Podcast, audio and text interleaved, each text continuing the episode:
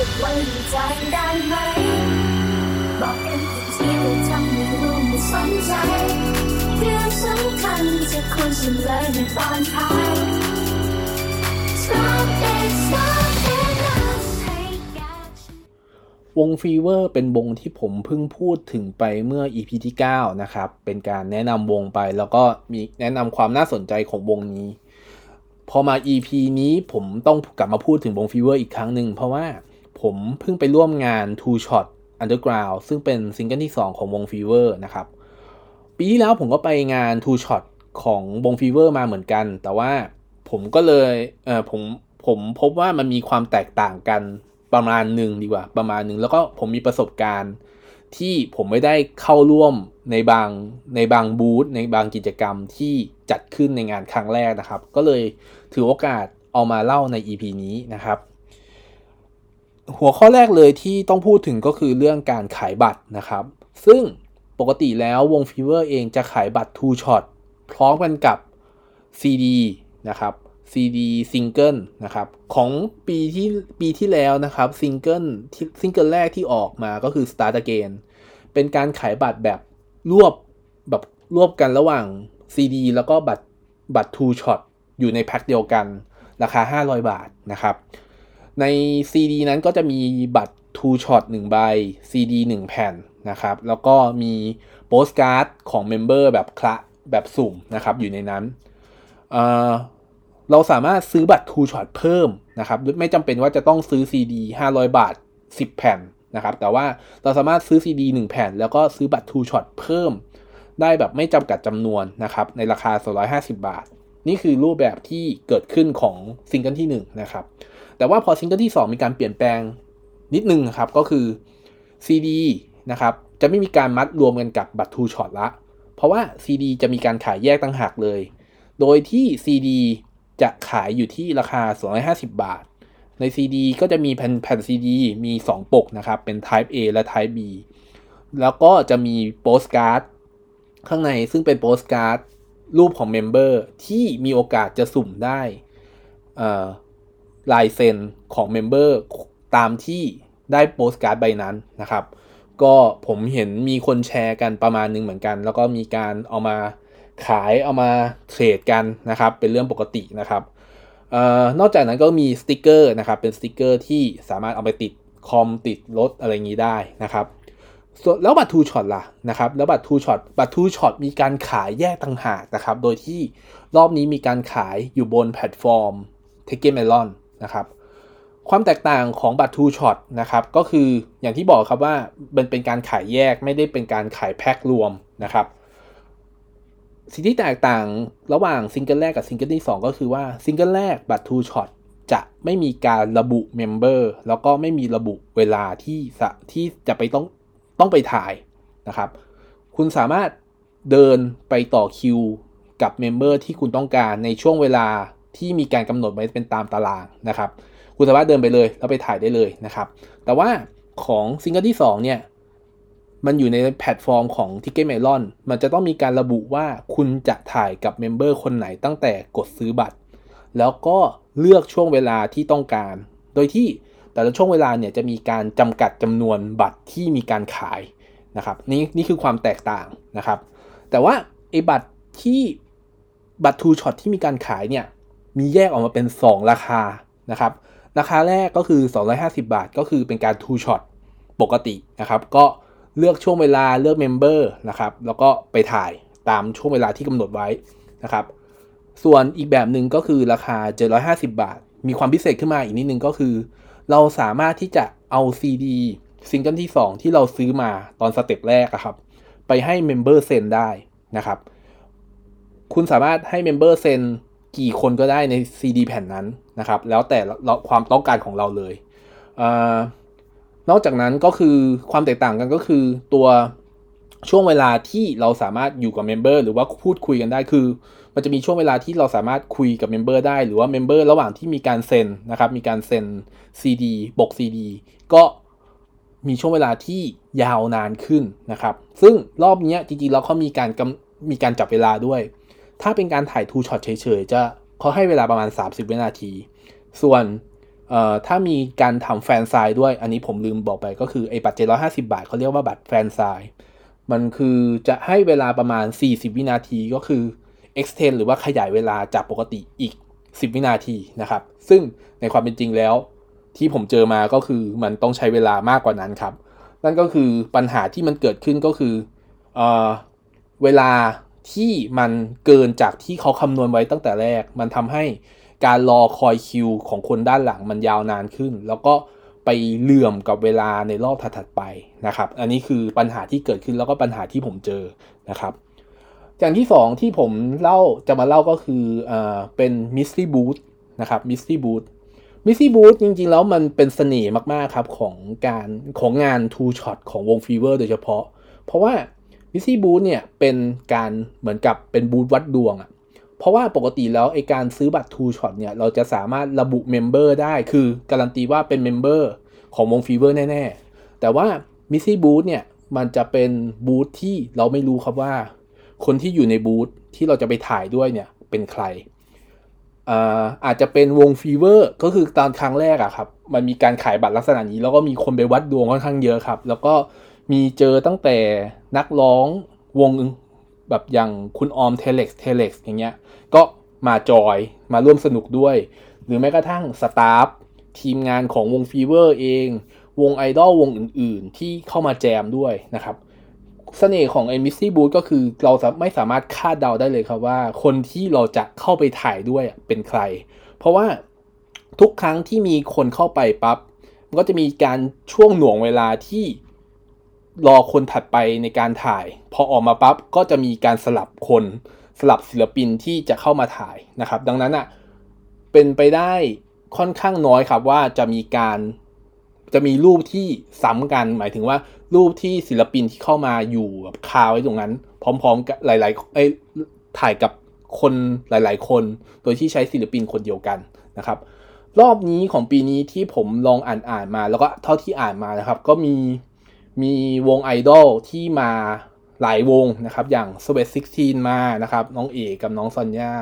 หรือ Violet Wing นะครับ น้องมิวยูนะครับวง Daisy Daisy นะครับ วง Siam Dream นะครับหรือแม้กระทั่งเซอร์ไพรส์หลายๆคนก็มีคุณสงกรานต์นะครับ สงกรานต์ The Voice นะครับ หรือแม้กระทั่งคุณเติร์ดนะครับ หลายๆ คนแบบค่อนข้างเซอร์ไพรส์ครับว่า เราเพราะเราไม่รู้จริง ๆ ครับว่าใครจะมาจอยกับงานนี้ เพราะว่า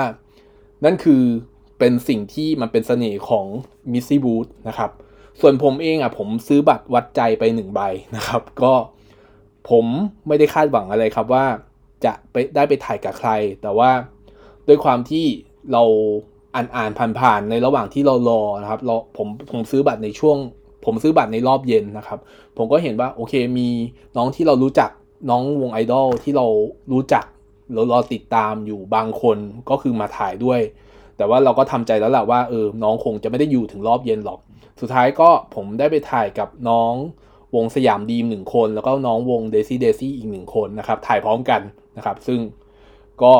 ผมได้ประสบการณ์ ที่ค่อนข้างเซอร์ไพรส์ครับ แต่ว่าก็ต้องขอโทษน้องๆด้วยเพราะว่าผมอาจจะไม่รู้จักหรือว่าไม่ได้ตามน้อง อาจจะมีสยามดีมครับที่ผมอาจจะเคยเห็นหน้าผ่านๆตาบ้างนะครับ เพราะว่า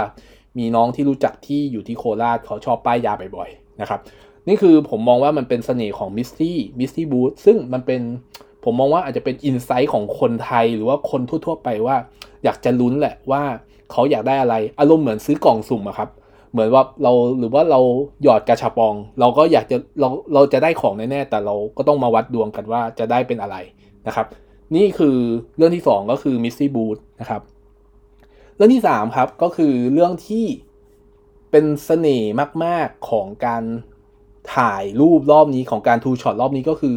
น้องๆเมมเบอร์ของ Fever เองทำของที่ระลึกเพื่อมาแจกแฟนๆที่มาถ่าย Two Shot โดยเฉพาะ ซึ่ง ปีที่แล้วนะครับปีที่แล้วปกติแล้วครับก็จะอ่าถ้าผมยกตัวอย่างงานแบบอย่างงาน two shot หรืองานจับมือของ BNK เอง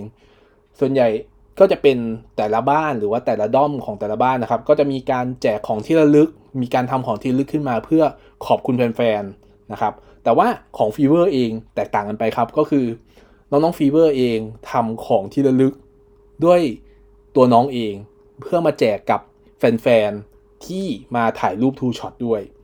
นะครับ ซึ่งผมไปถ่ายอยู่สามสี่คนนะครับ ก็คือมีน้องซีนะครับ น้องซีทำคุกกี้นะครับ มีการประกาศก่อนหน้านี้แล้วว่าน้องซีจะแจกคุกกี้ตอนที่สำหรับทุกคนที่ไปถ่าย two shot นะครับน้องปายครับ น้องปายทำปิ๊กกีตาร์ขึ้นมา เป็น Exclusive ปิ๊กกีตาร์นะครับ ให้กับแจกให้กับคนที่ไปถ่าย two shot กับน้องปายด้วย น้องบีมบีมทำสติกเกอร์นะครับอันเล็กๆน่ารักน่ารักนะครับ น้องใบหม่อนทำเหมือนกับเป็นที่ขั้นหนังสือเหมือนเป็น ticket นะครับเป็น ticket ตัวตัวรถไฟนะครับเป็นตัวรถไฟ แล้วก็มีน้องบอสนะครับน้องบอสก็ทำเป็นเหมือนกับเป็นการ์ดขึ้นมาเหมือนกันครับ เป็นการ์ดขึ้นมา ก็ผมรู้สึกว่าชอบผมว่าชอบชอบในความเอาใจใส่ของน้องๆ ซึ่งต้องบอกว่ามันเกินความคาดหมายที่เรา คาดหวังไว้ เพราะว่างานทูช็อตปกติแล้วครับ ก็จะการที่ได้เจอหรือว่าได้คุยกับน้องนี่คือค่อนข้างโอเค แล้วแล้วก็ได้ถ่ายรูปกับน้องนะครับ ทุกอย่างจริงๆเท่านี้ก็คุ้มค่าบัตรแล้ว แต่ว่าการที่น้องเลือกที่จะทำของมาแจกด้วย หรือว่าทำแทนความแทนคำขอบคุณให้กับคนที่มาถ่ายทูช็อตเนี่ยผมมองว่ามันเป็นอะไรที่ยิ่งกว่ากำไรละนะครับ แล้วก็ผมว่ามันเป็นเสน่ห์อย่างหนึ่งที่ ที่ทำให้คนอยากจะติดตามน้องๆต่อไปนะครับ แต่อีกในหนึ่งก็คือว่ามันมีการประกาศก่อนที่จะมีงานเริ่มงานนะครับ หรือว่าจนช่วงที่จำหน่ายบัตรอยู่นะครับว่าน้องๆแต่ละคนจะมีการทำของมาแจกด้วย ซึ่งมันคือวิธีการหนึ่งต้องบอก อันนี้ก็ต้องบอกตรงว่า วิธีการหนึ่งที่จะดึงหรือว่ากระตุ้นให้คนมาซื้อบัตรมากขึ้นนะครับบัตรมากขึ้นนั่นเองนะครับ นั่นคือเรื่องที่ 3 ที่จะพูดถึงก็คือเรื่องที่เมมเบอร์ทำของมาแจก ซึ่งผมมองว่ามันเป็นข้อดีมากๆ แล้วก็จากวงสนทนาที่พูดคุยกันในในไลน์นะครับในใน Open Chat ก็ผมให้ความเห็นเป็นเหมือนกันว่าผมเห็นความตั้งใจของน้องแล้วผมรู้สึกดีมากๆนะครับที่น้องๆทำของมาแจก แต่ว่าในในยะของการตลาดหรือว่าการกระตุ้นการขายมันคือวิธีการกระตุ้นการขายอย่างการขายบัตรทูช็อตอย่างหนึ่งนั่นเองนะครับ อันที่ 4 ครับ ก็คือผมชอบธีมนะครับ ผมชอบธีมของฉากที่มาถ่ายรูปนะครับ โดยปกติครับ คืออย่างงาน two shot ของ BNK เอง ก็จะมีฉากหลังที่เป็นชื่อวง BNK แล้วก็เป็นชื่ออัลบั้มนะครับ เป็นชื่ออย่างเช่น Jabaja หรือ River นะครับก็แล้วก็มีเก้าอี้ 2 ตัว มีโต๊ะ 1 ตัว แล้วก็มีพ็อปประกอบเล็กๆน้อยๆของ member ที่มาตั้งนะครับ โดยที่เราไม่สามารถเอาพ็อปของเราเองมาได้อย่างเช่นผมเคย ผมเคยไปถ่ายกับน้องจูเน่ตอนก่อนจะ grad นะครับ ผมก็จะทำท่าเหมือนกับเป็นเป็นเหมือนกับ parody หรือว่าล้อเอ่อ Bad Genius นะครับ ผมก็จะทำให้ให้น้องเขาชะเง้อให้น้องเขาชะเง้อเอ่อดวนแอบมองข้อสอบนะครับ แล้วผมก็จะคว้าปากกาผมกำลังจะฝน แต่ว่านั่นคือกติกาที่เขาบอกว่าห้ามใช้พ็อปนะครับ แต่ว่าของ Fever เองผมอาจจะมองว่าจริงๆแล้วกติกาเขาห้ามใช้ prop เหมือนกันแหละ แต่ว่าผมชอบไอเดียในการจัดธีมของฉากหลังในการถ่ายนะครับ ผมรู้สึกว่าเขาลงทุนแล้วก็มีความครีเอทีฟดี เพราะว่าด้วยชื่อของซิงเกิลที่ 2 นะครับเป็นชื่อ Underground ดังนั้นอะมันจะคือมันก็มันก็คือแบบมีการทำเหมือนกับจำลองสถานีรถใต้ดินนะครับ มีเก้าอี้นะครับ มีเก้าอี้รอเพื่อจะรอขึ้นรถ นะครับ โดยที่จริงๆแล้วผมย้อนกลับไปนิดนึงก็คือว่าตอนที่มีการโปรโมทว่าจะมีงาน two shot มีการเหมือนกับจำลองเหตุการณ์ก่อนหน้านี้แล้วครับว่างาน two shot รอบนี้มันจะมีด้วยด้วยมาตรการด้วยด้วยด้วยมาตรการการป้องกันโควิดนะครับ ก็จะมีฉากใสๆมากั้นนะครับ แต่ว่าพอเอาเข้าจริงปั๊บในในในงานในงาน two shot ที่เราเจอจริง ๆ ก็คือเป็นฉากมีคำว่า under underground นะครับ แล้วก็มีเก้าอี้นั่ง ซึ่งเก้าอี้ถ้าผมจำไม่ผิดจะเป็นเก้าอี้แบบเดียวกันกับที่นั่งอยู่ที่ MRT นะครับ ซึ่งผมเคยนั่งเก้าอี้แบบนี้ แล้วก็พอนั่งปับ๊บพอเห็นปับ๊บมันแบบเป็นแบบเดียวกันเลยเป็นโมเดลเดียวกันเลยนะครับ แล้วก็มีการให้เว้นระยะในการห่างก็คือ 1 เก้าอี้นะครับ ก็คือผมแล้วก็เว้นว่างแล้วก็เป็น member นะครับแล้วก็มีการถ่ายรูปกันนะครับ เป็นเรื่องปกติ ซึ่งผม ค่อนข้างชอบธีมที่มีการจัดมากๆ รู้สึกว่าเขาให้ความเอาใจใส่ในแง่ของการทำฉากหรือว่าการคิด ในการคิดธีมที่จะทำให้รู้สึกว่าภาพมันดูสวย แล้วก็มีองค์ประกอบและยังเข้ากันกับตัวชื่อซิงเกิลด้วย ซึ่งก็แตกต่างกันกับ BNK อย่างสิ้นเชิง ก็ต้องอันนี้ผมก็ต้องพูดตรงๆว่า ผมชอบธีมที่เขาจัดมากๆนะครับของฟีเวอร์ อันสุดท้ายครับผมอาจจะต้องพูดถึงเรื่องการติชมสิ่งที่เกิดขึ้นในงานนะครับจริงผมพูดไปแล้วบ้างบางส่วนนะครับ เพราะว่าด้วยระยะเวลาด้วยด้วยการคำนวณเวลาเนี้ยอาจจะเป็นข้อผิดพลาดที่เกิดขึ้น แต่ว่าจริงแล้วมีเรื่องหนึ่งครับที่ผมค่อนข้างชอบมากๆก็คือการ take action นะครับการ take action จริงๆแล้วในช่วงระหว่างเริ่มงานนะครับ พอมีการจัดรอบแรกเพราะว่ารอบแรกมันเริ่มถ่ายกันตั้งแต่ 10โมงเช้านะครับ แล้วก็เจอปัญหาว่า 1คนอะ เนื่องจากว่า1คนสามารถซื้อบัตรได้มากกว่า1ใบอยู่แล้ว แล้วเขาก็อาจจะสามารถซื้อบัตร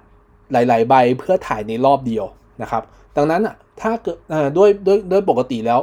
การถ่ายรูป 1 ครั้ง ใช้บัตร 1 ครั้ง ถ่ายเสร็จปั๊บต้องวนมาต่อคิวนะครับ ดังนั้นทำให้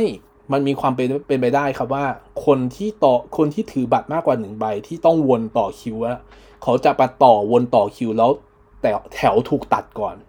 นะครับแถวถูกตัดก่อน ดังนั้นเมื่อจบรอบแรกปั๊บมันมีปัญหานี้เกิดขึ้นจริง ๆ ครับ แล้วก็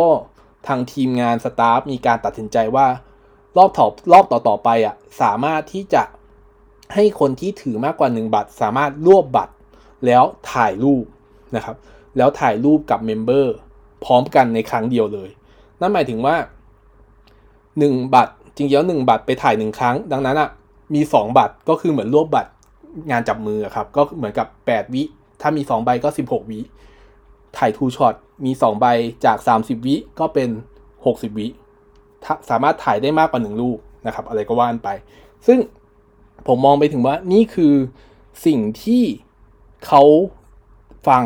เขาฟังปัญหารับฟังปัญหาแล้ว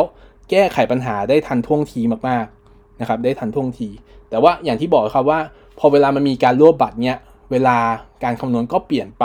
สถานการณ์ที่เกิดเกิดขึ้นจริง ๆ ก็ไม่ได้ตรงกันกับเวลาที่เขาคาดการไว้ มันก็เลยกลายเป็นปัญหาที่มันเป็นดินพอกห่างหมูไปเรื่อยๆ ก็เลยทำให้งานจริงๆแล้วงานที่ต้องจบประมาณ1นึ่ทุ่มนะครับ ก็มีคิวหรือว่ามีแถวน้องๆบางคนอะที่มีมีคนมาถ่ายค่อนข้างเยอะ ก็ ทำให้เลทไปประมาณผมเข้าใจว่าประมาณสักครึ่งชั่วโมงได้ครับ แต่ว่าด้วยด้วยเวลาที่มันเลทไปก็ยังพอ accept ได้นะครับ ซึ่งโดยรวมอันนี้ผมพูดสรุปแล้วนะครับว่าโดยรวมความประทับใจของผมในงาน Two Shot ของ Fever เนี่ยสรุปค่าเสียหายของผมนะครับ ก็ถ่าย Two Shot ไปทั้งหมด 5 Member นะครับ มีมี C นะครับบิมบีมนะครับบิมบีผมถ่าย2 2 2 รอบนะครับ มีไบมอนผมถ่าย 2 รอบนะครับ มีน้องบอส ผมถ่ายหนึ่งรอบ แล้วก็มี